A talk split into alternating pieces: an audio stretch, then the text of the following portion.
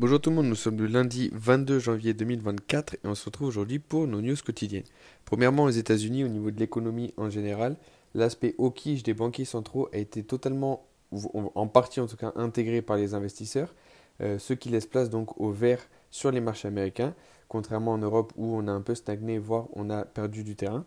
Euh, et donc cependant, les analyses continuent de penser que les banquiers centraux essaient seulement de contenir, voire même de réduire euh, l'optimisme des investisseurs. Et donc, on va garder un œil sur cette évolution, donc sur l'évolution du sentiment des investisseurs et sur les réactions du, des marchés, puisqu'elles vont être très intéressantes pour un peu essayer de voir la vision du marché. Est-ce que les banquiers centraux vont baisser ou non les taux, comme, euh, comme le pense le marché, ou en tout cas comme le pensait il y a de ça une semaine le marché en mars euh, deux mille vingt-quatre. Et d'un autre côté, on a également la résilience de l'économie américaine qui rassure les investisseurs, ce qui aide également à oublier donc, les discours des banquiers centraux euh, qui disent qu'il est beaucoup trop tôt pour baisser les taux et qu'aucune baisse de taux ne euh, verra le jour d'ici, en tout cas, les mois qui arrivent. En Europe, au niveau de la politique, on a Emmanuel Macron qui rencontrera Olaf Scholz et euh, les ministres des Affaires étrangères de l'Union européenne qui se rencontreront pour parler des conflits en mer Rouge.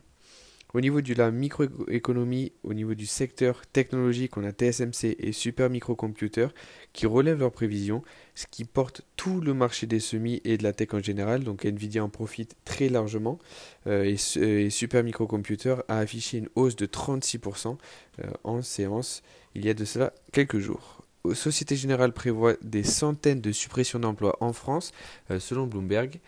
Stellantis prend une participation de contrôle de soixante-dix pour cent dans la société brésilienne de pièces détachées automobiles commerciale Automotiva. Safran teste un moteur à réaction de conception radicalement nouvelle pour les futurs moyens courriers. La Française des jeux propose euh, donc de ra- une offre pour le racheter Kinred euh, pour une valorisation de deux virgule six milliards d'euros. Esso qui lance un, programme, un arrêt programmé pardon, pour maintenance de sa raffinerie de Fos-sur-Mer, JetBlue et Spirit Airlines qui veulent contester en justice le veto antitrust, Meta Platforms qui signe le plus haut historique en bourse, Macy's qui repousse l'O P A Dark House,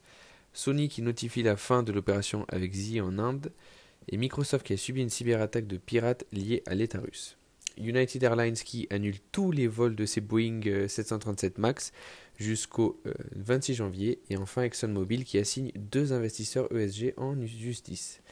Le C A C quarante au niveau des, des indices, donc le C A C quarante est en hausse de zéro virgule six, plus zéro virgule six également pour le DAX et plus un virgule un pour l'I B E X, ce qui donne un Stoxx six cents en hausse de zéro virgule sept. S and P, Nasdaq et Dow Jones, les trois ont ouvert dans le vert, ils viennent à peine d'ouvrir. Euh, le Nasdaq est en hausse de zéro virgule quarante-cinq, plus zéro virgule sept, non pardon, zéro virgule quarante-cinq pour le S and P, plus zéro virgule sept pour le Nasdaq et plus zéro virgule trois pour le Dow Jones.